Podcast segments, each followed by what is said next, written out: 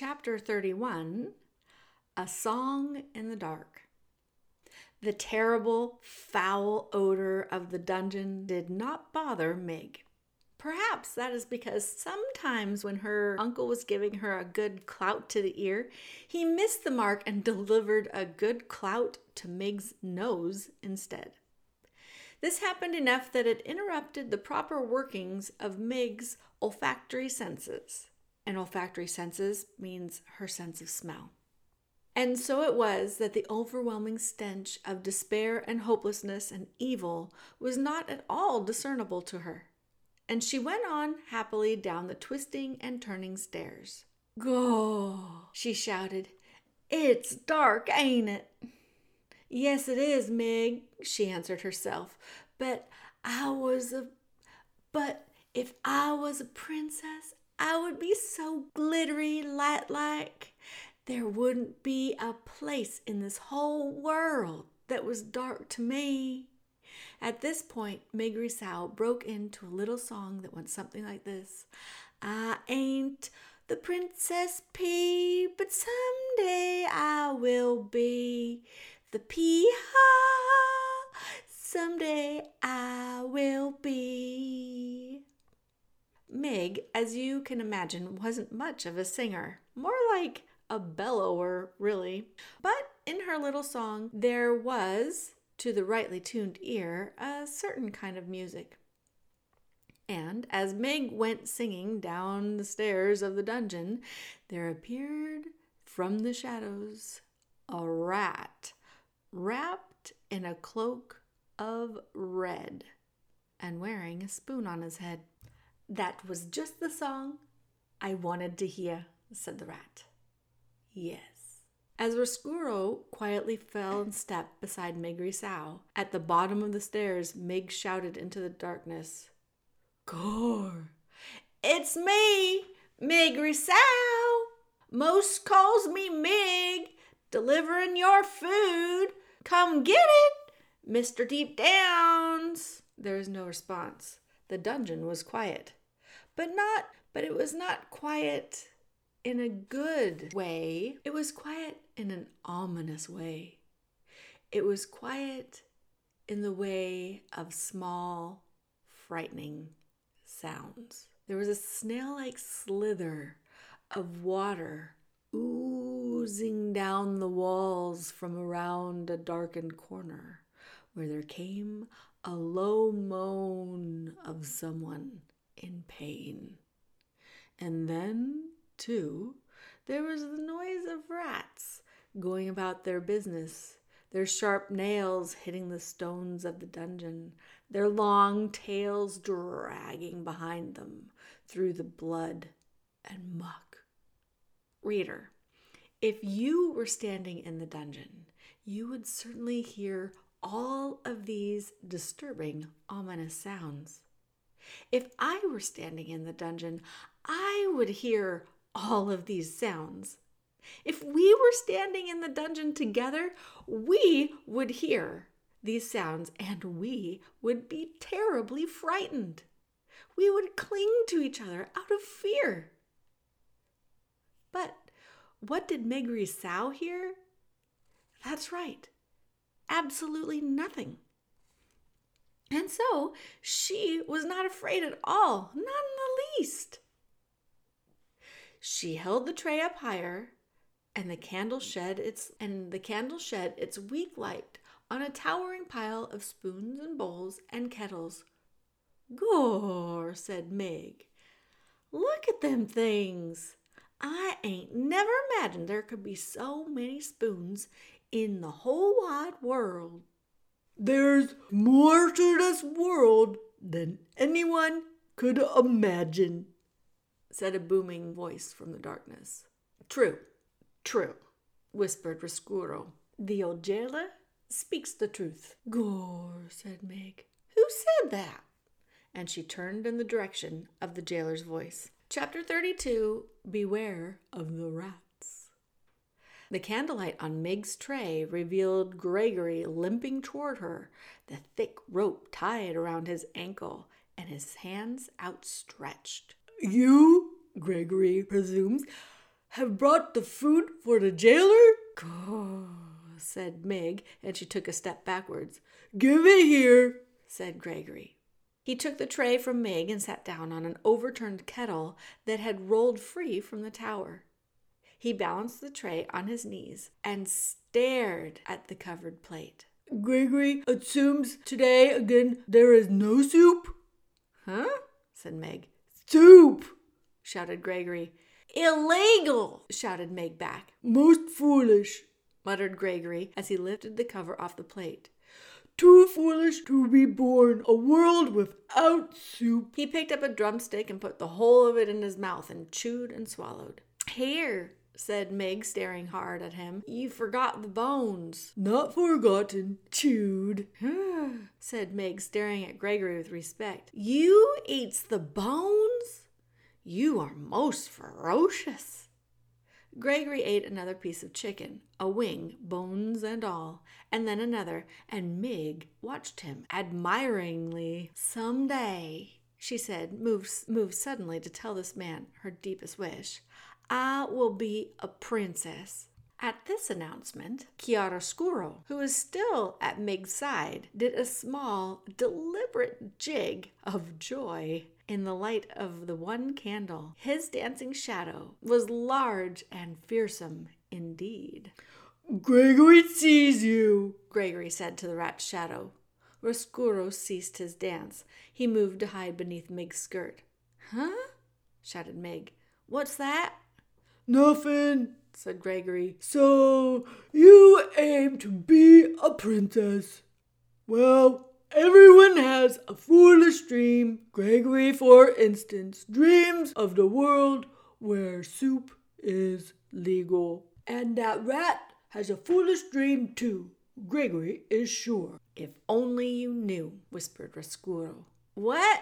shouted Meg. Gregory said nothing more. Instead, he reached into his pocket and held his napkin to his face and sneezed. One time, two times, three times. Bless you, bless you, shouted Meg. Back to the world of light, Gregory whispered, and then he balled up the napkin and placed it on the tray. Gregory is done, he said, and he held the tray out to Meg. Are you done?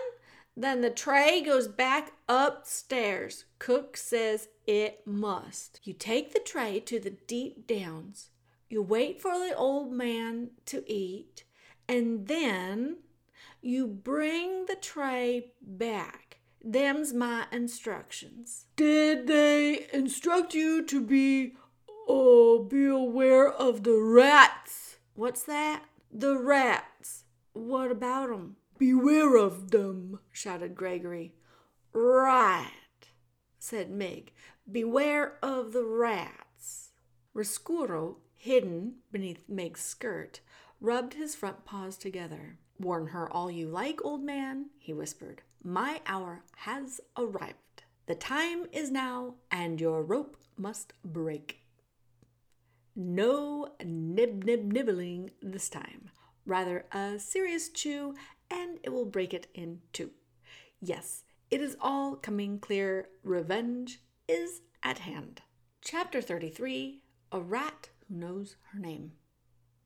Meg had climbed the dungeon stairs and was preparing to open the door when the rat spoke to her. May I detain you for a moment? Meg looked to her left and then to her right. Down here, said Roscuro. Meg looked to the floor. Gosh, she said, but you're a rat, ain't you? And didn't the old man just warn me of such? Beware the rats, he said.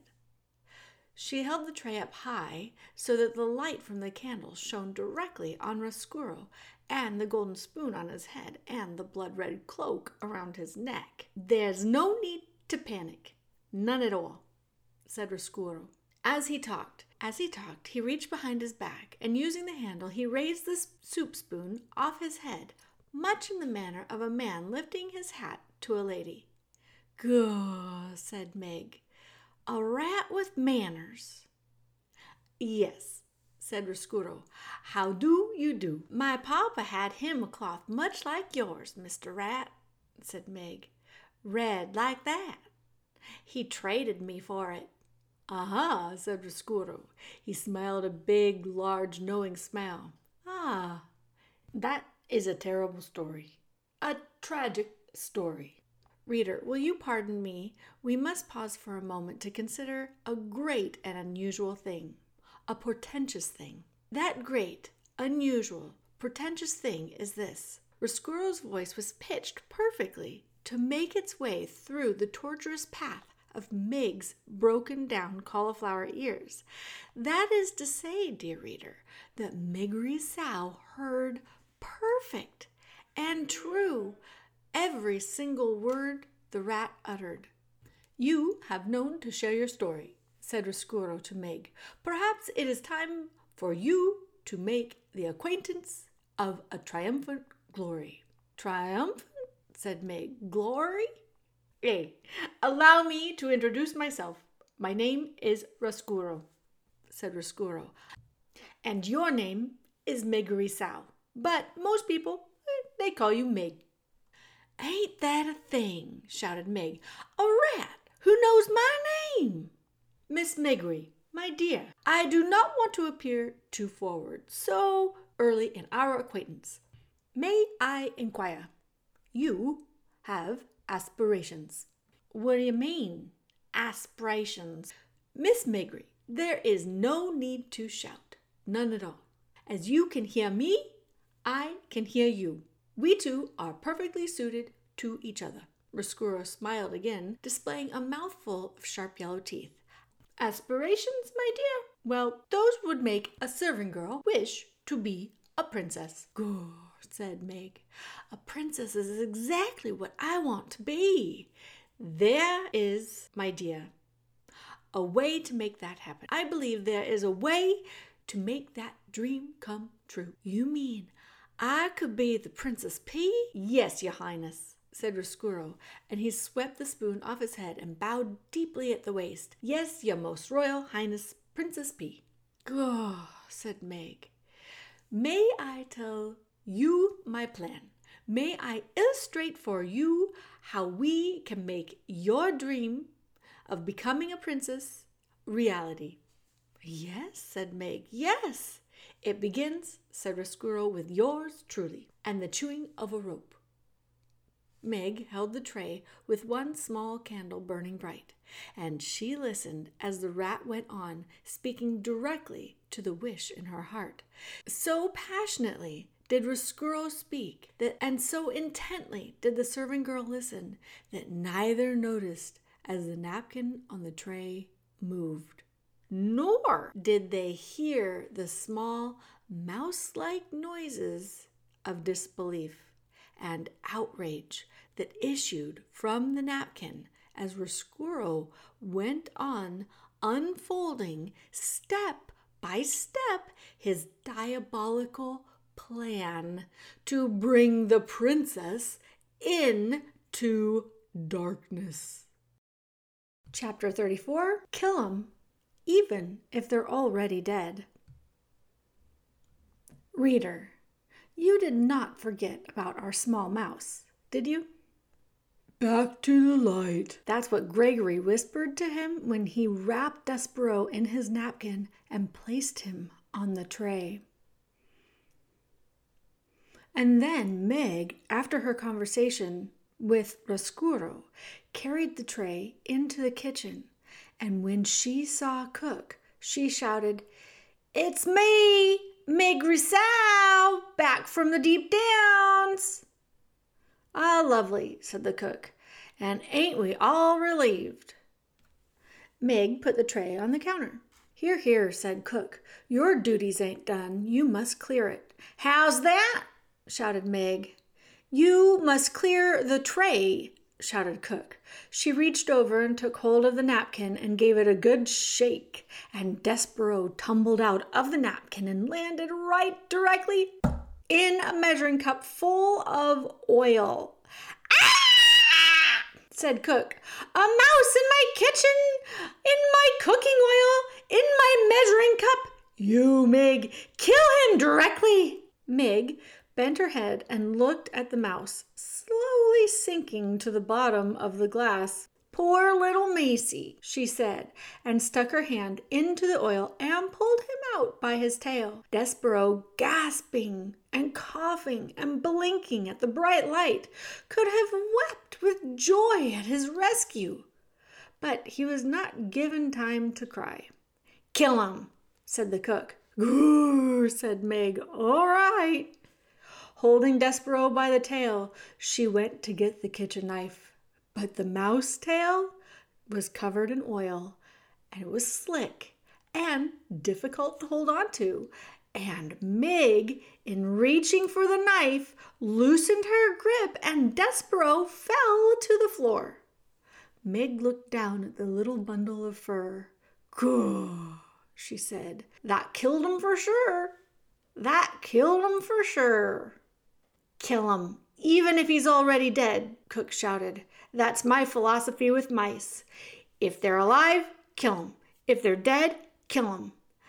that way you can be certain of having yourself a dead mouse, which is the only kind of mouse to have. That's some philosophy. That is, kill them if they's already dead. Hurry, you cauliflowered ear fool, shouted the cook. Hurry, you cauliflowered ear fool, shouted the cook. Hurry! Despereaux lifted his head from the floor. The afternoon sun was shining through the large kitchen window. He had time to think how miraculous the light was, and then it suddenly disappeared, and May and Meg's face loomed into view. She studied him, breathing through her mouth. Little Macy, she said, ain't you gonna skedaddle? Despereaux looked for a long moment into Meg's small, concerned eyes, and then there came a blinding flash and the sound of metal moving through the air as Meg brought down the kitchen knife. Down, down, down! And Despereaux felt a very intense pain in his hindquarters. He leapt up into action. Reader, he scurried. He scurried like a professional mouse. He zigged to the left. He zagged to the right.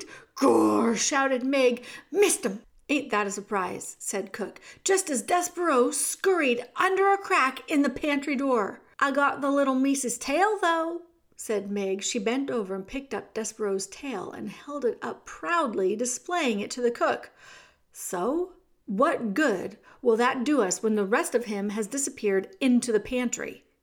I don't know, said Meg, and she braced herself as Cook advanced upon her, intending to give her a good clout to the ear. I don't know. Chapter 35 The Knight in Shining Armor. Despereaux was pondering the reverse of that question. He was wondering not what he would do with his tail, but what he would do without it. He was sitting on a bag of flour high atop a shelf in the pantry, crying for what he had lost. The pain in his hindquarters was intense, and he wept because of it. But he also cried because he was happy. He was out of the dungeon, and he had been recalled to life. His rescue had happened just in time for him to save the Princess Pea from the terrible fate that rat had planned for her. So Despereaux wept with joy and with pain and with gratitude. He wept with exhaustion and despair and hope. He wept all the emotions a young mouse who had been sent to his death and then delivered from it in time to save his beloved can feel. Reader, the mouse wept. And then he lay down on the sack of flour and slept. Outside the castle, the sun set and the stars came out one by one, and then they disappeared. And they gave way to the rising sun, and still Despereaux slept. And while he slept, he dreamt. He dreamt of the stained glass windows in the dark of the dungeon. In Despereaux's dream, the light came to life, brilliant and glorious, in the shape of a knight swinging a sword. The knight fought the dark, and the dark took too many shapes. First, the dark was his mother, uttering phrases in French. And then the dark became his father beating the drum. And the dark was Furlough wearing a black hood and shaking his head no. And then the dark became a huge rat smiling a smile that was evil and sharp. The dark, Despereaux cried, turning his head to the left. The light, he murmured, turning his head to the right. He called out to the night. He shouted, Who are you? Will you save me? But the night did not answer him. Tell me who you are, Despereaux shouted. The knight stopped swinging his sword. He looked at Despereaux. You know me, he said. No, said Despereaux, I don't. You do, said the knight. He slowly took the armor off his head and revealed nothing, no one. The suit of armor was empty. No, oh no, said Despereaux. There is no knight in shining armor. It's all just make believe like happily ever after. And in his sleep reader, the small mouse began to cry. Chapter 36 What Mig Carried. And while the mouse slept, Roscuro put his terrible plan into effect. Would you like to hear, reader, how it all unfolded? The story is not a pretty one, and there's violence in it and cruelty. But stories that are not pretty have a certain value too, I suppose. Everything, as you well know, having lived in this world long enough to figure out a thing or two for yourself, cannot always just be sweetness and light.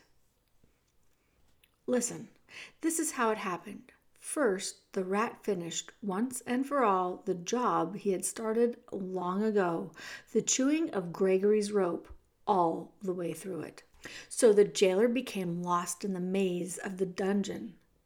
Late at night, when the castle was dark, the serving girl Meggery Sow climbed the stairs into the princess's room. In her hand she carried a candle, and in the pockets of her apron were two very ominous things. In the right pocket hidden in case they should encounter anyone on the stairs, was a rat with a spoon on his head and a cloak of red around his shoulders.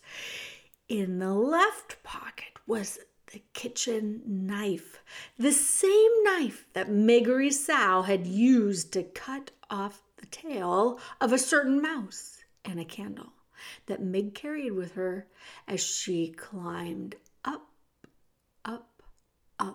the stairs.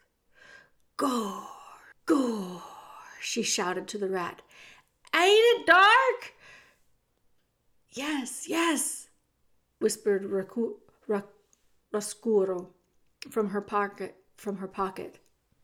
It is quite dark, my dear. When I'm princess, began Meg. Shh, said Roscuro. May I suggest that you keep your glorious plans of the future to yourself. And, and may I further suggest that you keep your voice to a whisper. We are, after all, on a covert mission. Do you know how to whisper, my dear? I do, shouted Meg. Then please said Roscuro. Please institute this knowledge immediately. Gore, whispered Meg. All right. Thank you, said Roscuro. Do I need to review with you again our plan of action? I got it all straight right here in my head, whispered Meg, and she tapped the side of her head with one finger. How comforting said Roscuro. Perhaps, my dear, we should go over it again, one more time, just to be sure. Well, said Meg, we go in to the princess's room, and she will be sleeping and snoozing and snoring, and I will wake her up and I will show her this knife and say, If you does not want to get hurt, princess, you must come with me. And you do not want to hurt her, said Roscuro. No, I don't. Because because I want her to live so she can be my lady in waiting when I become princess. Exactly, said Roscuro. That will be her divine comeuppance. Gore, whispered Meg. Her divine comeuppance. Come up and her divine comeuppance. Meg had, of course, no idea what the phrase divine comeuppance meant. But she very much liked the sound of it, and she repeated it over and over to herself until Roscuro said, And then? And then, continued Meg, I tells her to get out of her princess bed and come with me on a little journey. Indeed, I will. I love the sound of that phrase. A little journey. A little journey it will be indeed said Roscuro. And then, said Meg, who was coming to her favorite part of the plan, we take her to the deep downs and we give her some long lessons on how to be a servant girl. And we gives me some short lessons on how to be a princess. And when it's all said and done, we switch places. I get to be the princess and she gets to be the maid. God. Reader, this is the very plan that Roscuro had presented to Mig when he first met her, and it was, of course, a ridiculous plan. No one would ever, not for one blind minute, mistake Mig for the princess or the princess for Mig. But Meggery Sow, as I pointed out to you before, was not the sharpest knife in the drawer. And reader, too, she wanted so desperately to become a princess she wanted, oh, how she wanted. And it was because of this terrible wanting that she was able to believe Roscuro's plan with every ounce of her heart. The rat's real plan was, in a way, more simple and more terrible. He intended to take the princess to the deepest, darkest, part of the dungeon. He intended to have Meg put chains on the princess's hand and her feet, and he intended to keep the glittering, glowing, laughing princess there in the dark forever. Chapter 37 A Small Taste. She was asleep and dreaming of her mother the queen, who is holding out a spoon to her and saying, Taste this, my dear. Taste this, my sweet pea. Taste this, my darling, and tell me what you think. The princess leaned forward and sipped some soup from the spoon her mother held out to her. Oh, mamma, she said, it's wonderful. It's the best soup I've ever eaten. Yes, said the queen, it is wonderful, isn't it? May I have some more? said the pea. I shall give you a small taste, so you will not forget, said her mother. I will give you a small taste so that you will remember. I want more. But soon the princess, but as soon as the princess said this, her mother was gone. She disappeared, and the bowl and the soup spoon disappeared along with her. Lost things, said the pea, more lost things. And then she heard her name. She turned, happily thinking that her mother had come back. But the voice was not her mother's voice. The boy- voice belonged to somebody else, and it was coming from a separate place, away and was telling her to wake up. The pea opened her eyes and saw Meg Sow standing over her bed with a knife in one hand and a candle in the other. Meg? she said. Gore, said Meg softly. Say it, commanded Roscuro. Meg closed her eyes and shouted her piece. If you's if you does not want to get hurt, princess, then you must come with me. Whatever for? said the princess in an annoyed tone. As I have noted before, the princess was not a person who is used to being told what to do. What are you talking about? Meg opened her eyes and shouted, You gotta come with me, so after we take some lessons, uh, you some long lessons and me some short ones, together way down in the deep downs, I can be you and you can be me. No, shouted Roscuro from Meg's pocket. You are doing it wrong. Who said that? Your Highness, said Roscuro, and he crawled out of Meg's pocket and made his way to her shoulder and situated himself there, laying his tail across her neck, balancing himself. Your Highness, he said again, and he raised the spoon slowly off his head and smiled, displaying his mouth full of truly hideous teeth. I think I think it would be best if you do as Meggery Sow suggests. She is, as you can quite clearly see, in possession of a knife, a large knife, and she will, if pushed, use it. This is ridiculous, said the princess. You can't threaten me. I'm a princess. We, said Roscuro, are all too aware of the fact of what you are.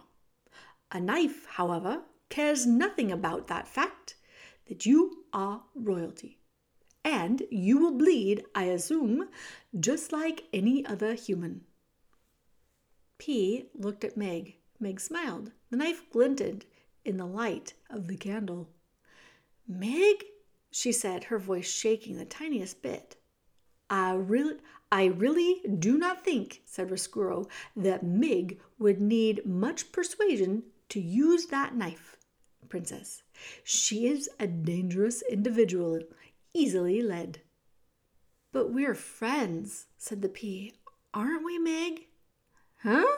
Said Meg. Trust me, said Roscuro, you are not friends, and I think it would be best if you addressed addressed all your communication with me. Princess, I am the one in charge here. Look at me. The pea looked directly at the rat and the spoon on his head. Her heart skipped one beat and then two. Do you know me, princess?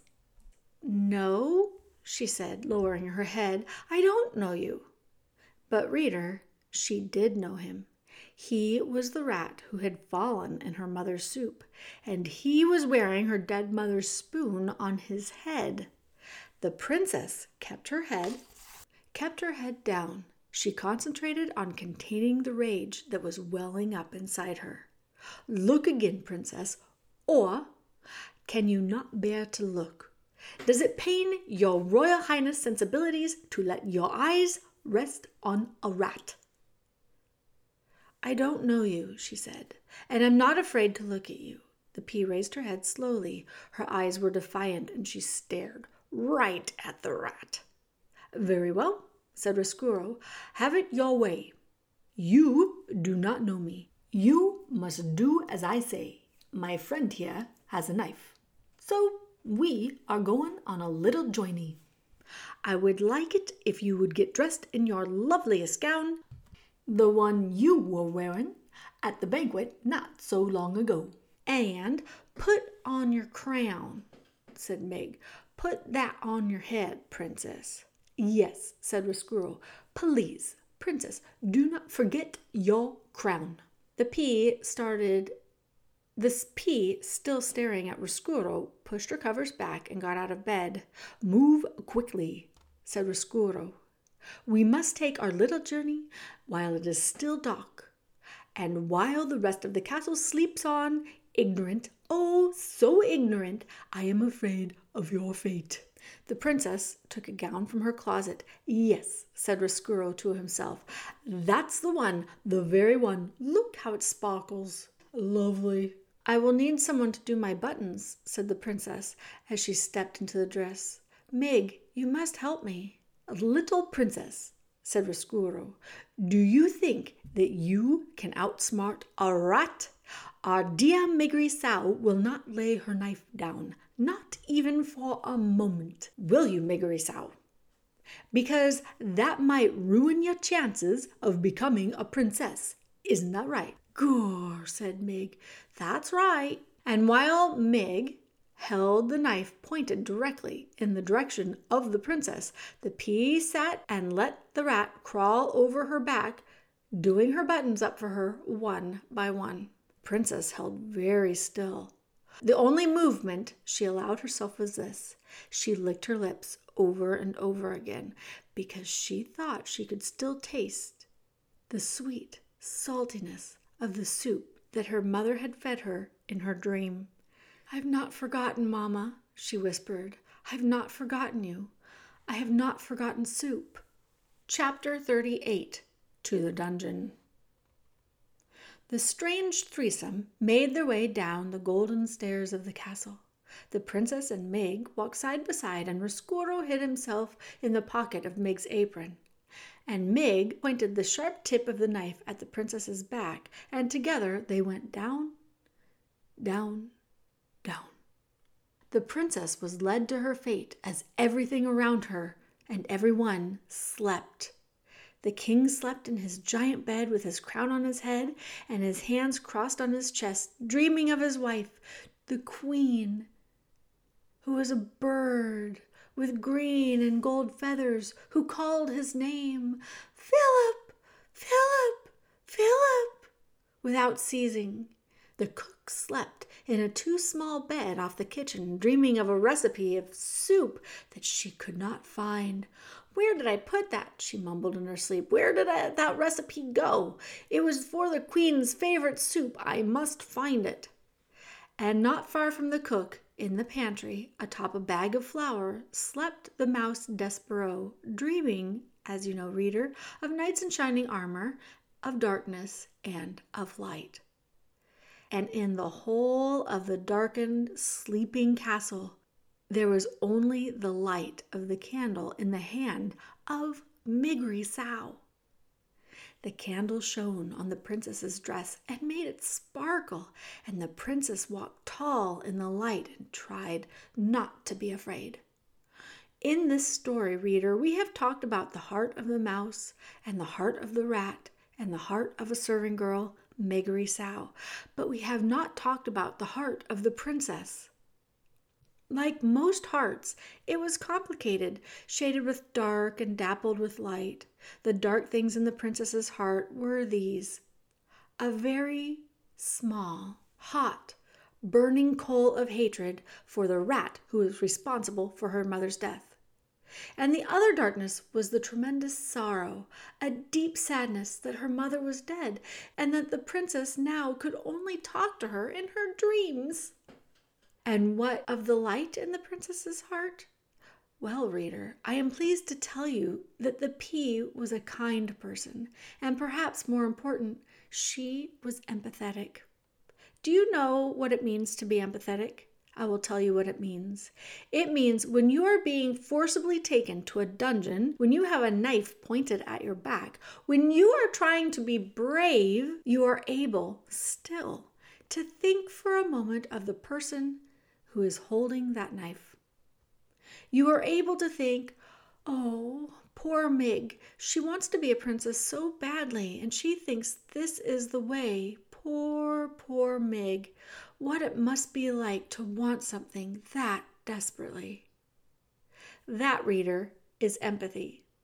And now you have a small map of the princess's heart hatred, sorrow, kindness, and empathy. The heart that she carried inside her as she went down the golden stairs and through the kitchen, and finally, just as the sky outside the castle began to lighten, down into the dark dungeon with the rat and the servant girl. Chapter 39 Missing. The sun rose and shed light on what Roscuro and Miggery Sow had done. And finally, Despereaux awoke. But alas, he woke too late. I haven't seen her, Louise was shouting, and I tell you, I wash my hands of her. She's missing, and I say good riddance, good riddance to bad rubbish. Despereaux sat up, He looked behind him. Oh, his tail gone, given over to the knife, and where the tail should be, nothing but a bloody stump.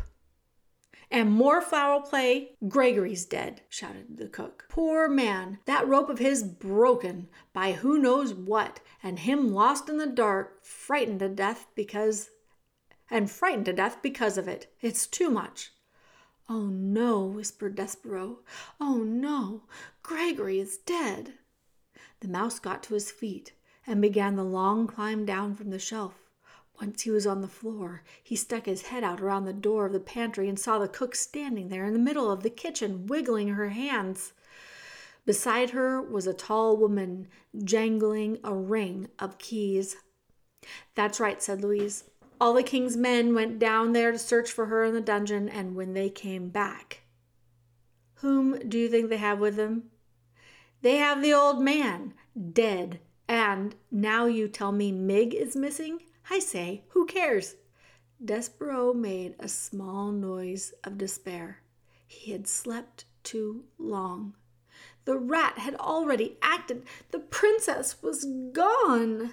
What kind of world is it, Miss Louise, where the princesses are taken right out from under our nose and the queen drops dead and we cannot even take comfort in soup?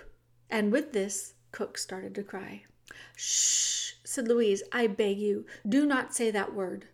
Soup, cried the cook. I will say it. No one can stop me from saying it. Soup, soup, soup. And then she began to cry in earnest wailing and sobbing. There, said Louise, and she put a hand out to touch the cook, and the cook slapped it away. It will be all right, said Louise. The cook brought the hem of her apron up to wipe at her tears. It won't, she said. It won't ever be all right again. They've taken our little darling away. There ain't nothing left to live for without the princess. Despereaux was made to have exactly what was in his heart spoken aloud from such a ferocious, mouse hating woman as the cook. Louise reached out again to touch Cook, and this time the cook allowed her to put an arm around her shoulder. What will we do? What will we do? wailed the cook. And Louise said, Shh, there, there. Alas, there was no one to comfort Despereaux, and there was no time anyway for him to cry. He knew what he had to do. He had to find the king. For Having heard Roscuro's plan, reader, Despereaux knew that the princess was hidden in the dungeon, and being somewhat smarter than Miggery Sow, he sensed the terrible unspoken truths behind Roscuro's words. He knew that Mig could never be a princess, and he knew that the rat, once he captured the pea, would never let her go. And so the small mouse, who had been dipped in oil, covered in flour, and relieved of his tail, slipped out of the pantry, past the two weeping women, and went to find the king.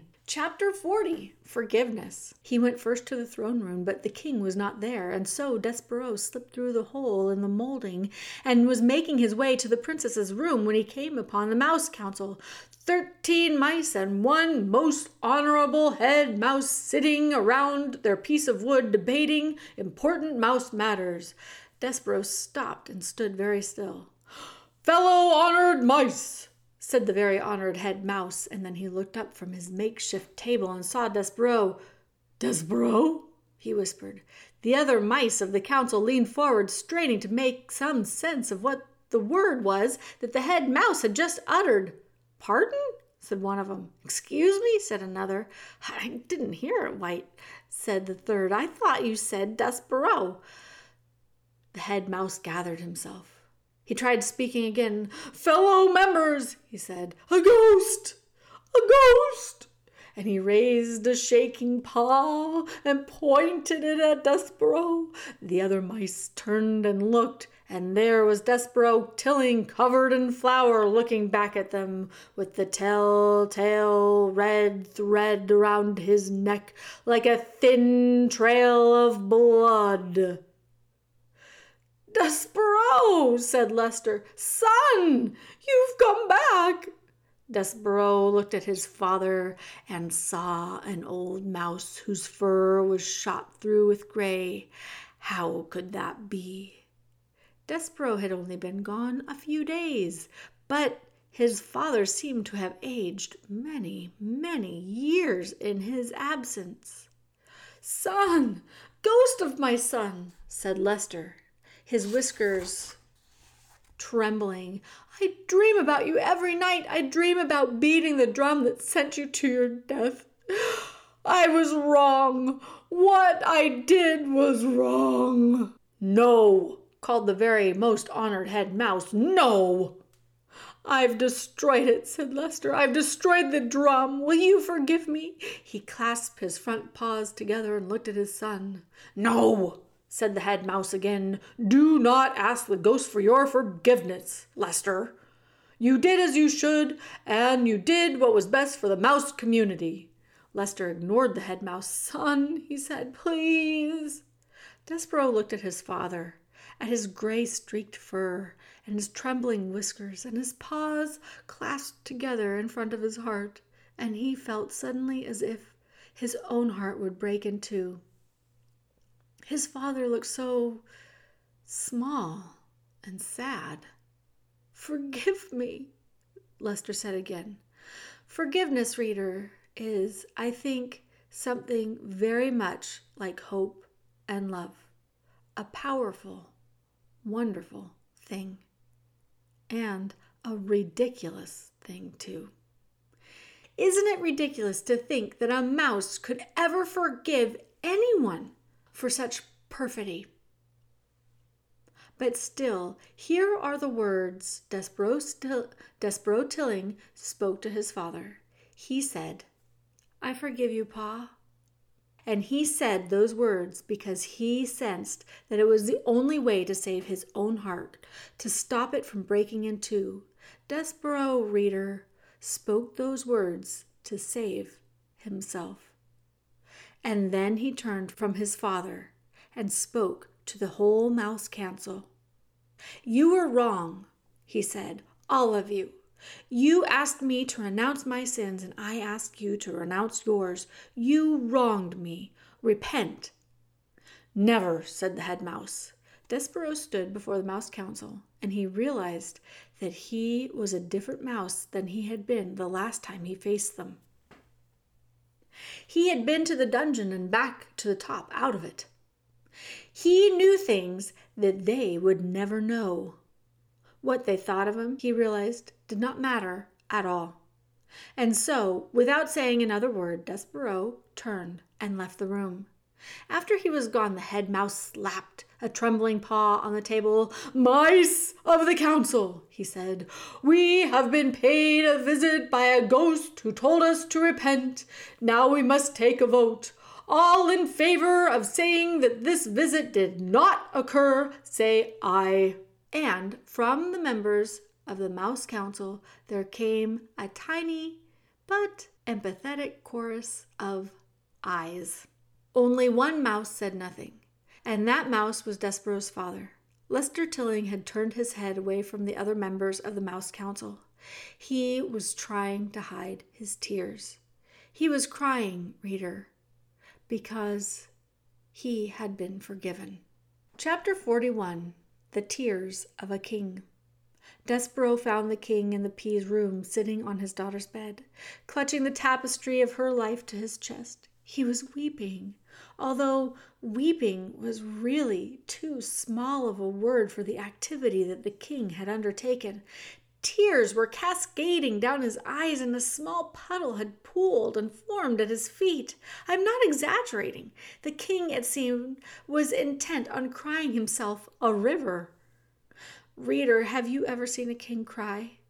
When the powerful are made weak, when they are revealed to be human, to have hearts, their diminishment is nothing short of terrifying. You can be sure that Despereaux was terrified. Absolutely, but he spoke up anyway. Sir, said the mouse to the king, but the king did not hear him, and Despereaux watched. King Philip dropped the tapestry and took his golden crown from his lap, and used it to beat himself on the chest over and over again. The king, as I have mentioned already, had several faults. He was nearsighted. He made ridiculous, unreasonable, difficult to enforce laws, and, much in the way of Miggery Sow, he was not exactly the sharpest knife in the drawer. But there was one extraordinary, wonderful, admirable thing about the king. He was a man who was able and willing to love with his whole heart. And just as he had loved the queen with his whole heart, so too had he loved his daughter with the whole of it. Even more than the whole, he loved the Princess Pea with every particle of his being, and she had been taken away from him. But what Despereaux had come to say to the king had to be said, so he tried again. Excuse me, he said. He wasn't certain, really, how a mouse should be addressing a king. Sir did not seem like a big enough word. Despereaux thought about it for a moment and he cleared his throat and he spoke as loudly as he was capable of speaking. Excuse me, most very honored head person. King Philip stopped beating his crown against his chest and looked around the room. Down here, very most honored head person, said Despereaux. The king, tears still falling from his eyes, looked at the floor and he squinted. Is that bug speaking to me? No, said Despereaux. I am a mouse. We met before. A mouse, bellowed the king. A mouse, but this is one step removed from a rat. Sir, said Despereaux, very most honored head person, please. You have to listen to me. This is important. I know where your daughter is. You do? said the king, and he sniffed and he blew his nose on his royal cloak. Where? He said, as he bent over to look more closely at Despereaux. One tear, two tears, three enormous king sized tears fell with an audible plop onto Despereaux's head and rolled down his back washing away the white of the flour and revealing his own brown fur. Sir, most very honored head person, sir, said Despereaux as he wiped the king's tears out from his own eyes. She's in the dungeon. Liar, said the king, and he sat back up. I knew it. All rodents are liars and thieves. She is not in the dungeon. My men have searched the dungeon. But nobody really knows the dungeon except the rats, sir and there are thousands of places where she could be hiding, where she could be hidden, and only the rats would know. Your men would never be able to find her if the rats did not want her found. Ah! said the king, and he clapped his hand over his ears. Do not speak to me of rats and what they know, he shouted. Rats are illegal. Rats are against the law. There are no rats in my kingdom. They do not exist. Sir, very most honorable head person, that is not true. Hundreds of rats live in the dungeon of this castle.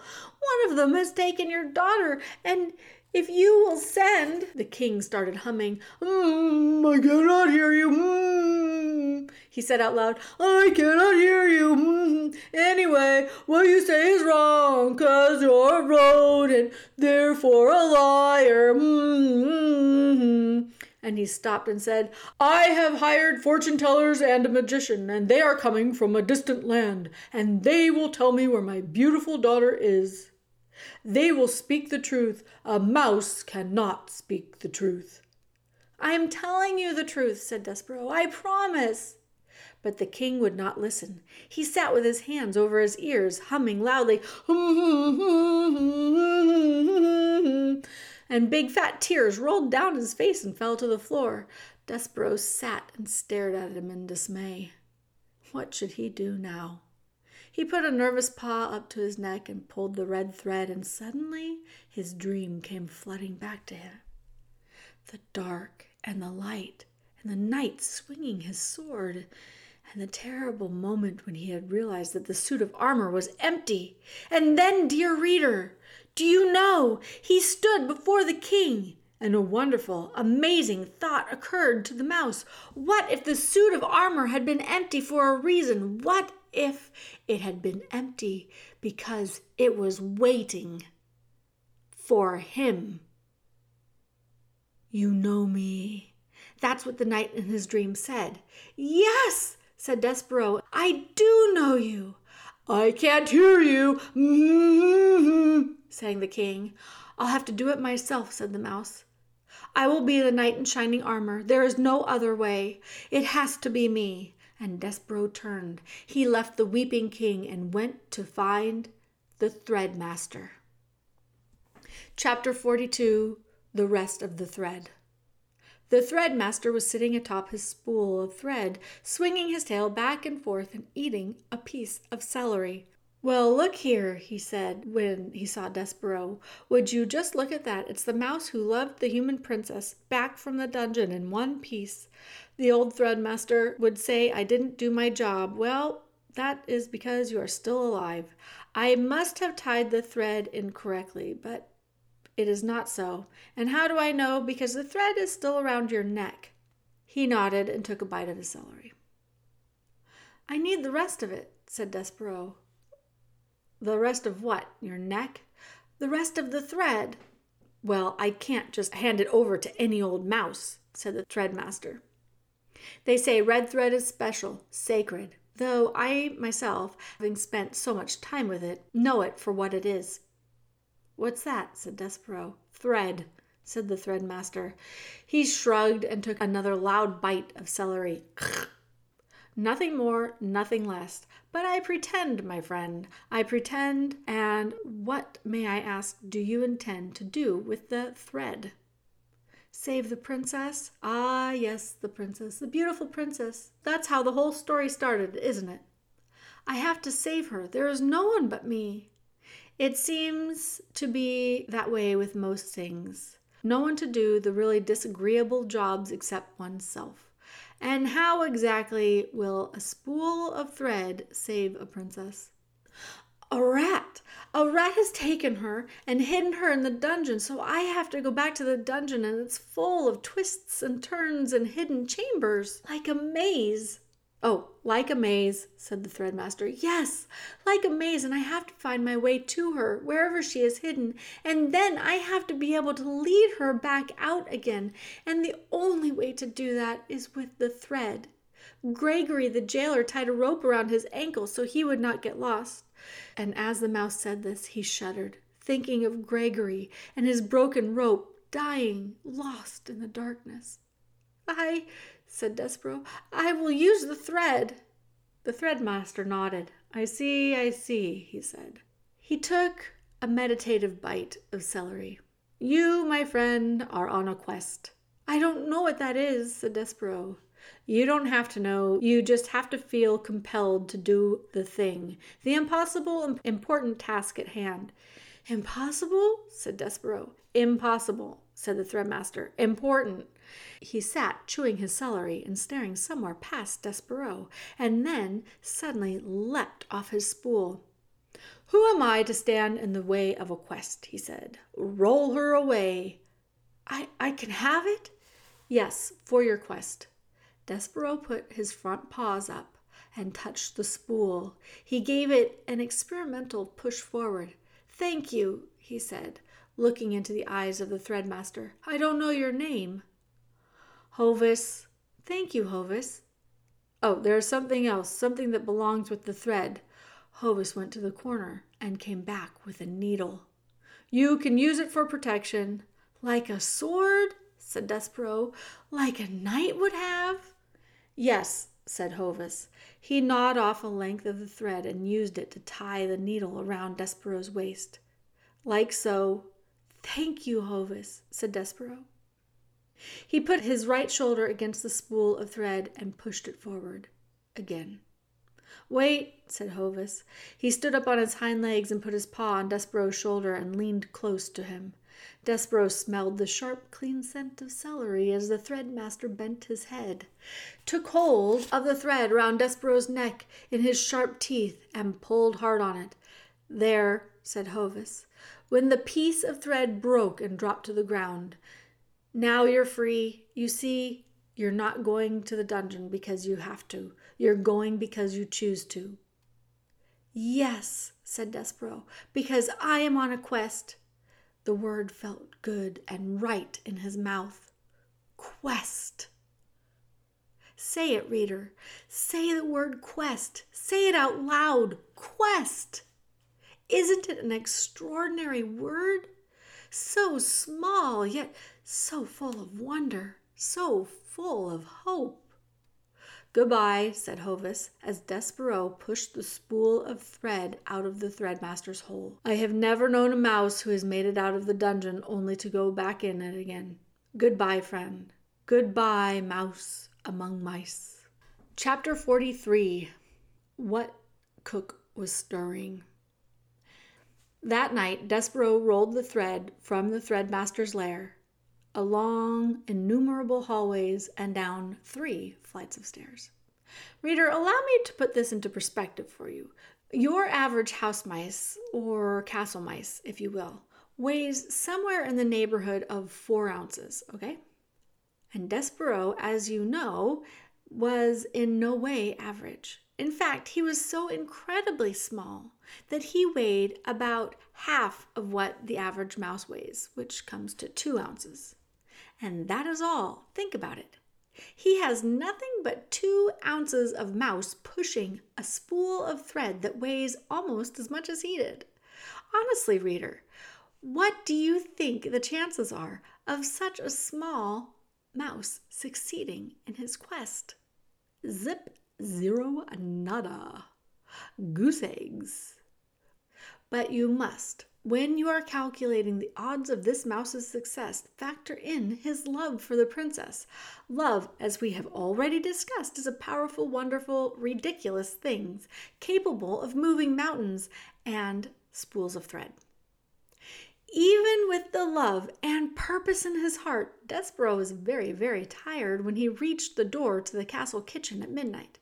His paws were shaking and his muscles were jumping, and the place where his tail should be was throbbing, and he still had a very, very long way to go into the kitchen, down the many stairs into the dungeon, and then through, and then through, somehow, some way, through the rat filled darkness of the dungeon itself, not knowing where he was going, and, oh, reader, when he stopped to consider what lay ahead of him Despereaux was filled with an icky, icky feeling of despair. He leaned his head against the spool of thread, and he smelled celery there, and he thought of Hovis, and Ho- Hovis seemed to believe in his quest. So the mouse raised his head and squared his shoulders and pushed the pool of thread forward into the kitchen, where he saw, too late, that there was a light burning. Despereaux froze. Cook was in the kitchen. She was bent over the stove, stirring something. What was it? Was it a sauce? No. Was it stew? No. What the cook was stirring was soup. Soup, reader in the king's own castle against the king's law, right under the king's very nose, the cook was making soup. And as the mouse looked on, Cook put her face into the steam rising from the pot and took in a deep breath. She smiled a beatific smile, and the steam rose around her and caught the light of the candle and made a halo over her head. Despereaux knew how the cook felt about mice in her kitchen. He remembered quite clearly her instructions to Mig regarding himself kill him. The only good mouse is a dead mouse. But he had to go through the cook's kitchen to get to the dungeon door, and he had no time to waste. Soon the daylight would dawn, and the castle would be awake, and a mouse would have no chance at all of pushing a spool of thread across the floor without attracting a great deal of attention. He would now have to sneak past the mouse hating cook. So, screwing his courage to the sticking place, Despereaux leaned against the spool of thread and sent it rolling across the floor. Cook turned from the stove, a dipping spoon in her hand, and a frightened look on her face, and shouted, Who's there? Chapter 44 Whose ears are those? Who's there? shouted the cook again. Despereaux wisely said nothing. The kitchen was silent. Hm, said cook. Just my nervous Nellie ears playing tricks on me, you old fool, she said to herself, and she turned back to the stove. You're just an old fool, afraid of being caught making soup. Despereaux slumped against the spool of thread. And as he leaned there, his heart pounding, his paws shaking, a small, wonderful something occurred. A midnight breeze entered the kitchen and danced over to the stove and picked up the scent of the soup and then swirled it across the floor and delivered the smell right directly into the mouse's nose. Despereaux put his head up in the air and sniffed. Oh, he sniffed some more. He had never smelled in his life anything so lovely and so inspiring. With each sniff he took, he felt himself growing stronger and braver. Cook leaned in close to the kettle and put the spoon in and took the spoon out and blew upon the spoon and then brought it to her lips and sipped and swallowed. Mmm, she said, ah. Oh and she took another sip. Oh, something's missing, she said, maybe more salt. And she put the spoon down and took an enormous salt shaker and sprinkled salt into the kettle. And Despereaux, feeling emboldened by the smell of the soup, again set to work pushing the spool of thread. Quickly, he said to himself, rolling the spool across the floor. Do it quickly. Do not think. Just push. Cook whirled the salt shaker in her hand and shouted, Whose goes there? Despereaux stopped pushing. He hid behind the spool of thread as the cook took the candle from the stove and held it high up. Hmm, she said. The candlelight came closer and closer. What's this? The light came to rest directly on Despereaux's big ears, sticking up from behind the spool of thread. Ho, ho, said the cook. Whose ears are those? And the light from the candle then shone full in Despereaux's face. A mouse, said the cook. A mouse in my kitchen. Despereaux closed his eyes. He prepared for death. He waited, dear reader. He waited, and then he heard the sound of laughter. He opened his eyes and looked at Cook. Ha ha, said Cook. Ha ha, for the first time in my life, I am glad to see a mouse in my kitchen. Why? she asked. Why am I glad? Because a mouse is not a king's man here to punish me for making soup. That's why. Because a mouse is not a king's man here to take me to the dungeon for owning a spoon. Ah, ah, ah. A mouse, a mouse. I, Cook, am glad to see a mouse. Cook's face was red and her stomach was shaking. Ha ha ha, she was shaking. And not just any mouse, a mouse with a needle tied to his waist, a mouse with no tail. Ain't it lovely? Ha ha She shook her head and wiped her eyes. Look, look, mouse. These are extraordinary times, and because of that, we must have some peace between us. I will not ask you what you are doing in my kitchen, and you, in return, will tell no one what I am cooking. She turned and then went back to the stove and set down the candle and picked up the spoon again and put it in the pot and took out another taste of soup, smacking her lips together. Not right, she said. Not quite right. Something is missing still. Despereaux did not move. He could not move. He was paralyzed in fear. He sat on the kitchen floor. A tear fell out of his left eye. He had expected the cook to kill him. Instead, reader, she laughed at him. And he was surprised at how much her laughter hurt.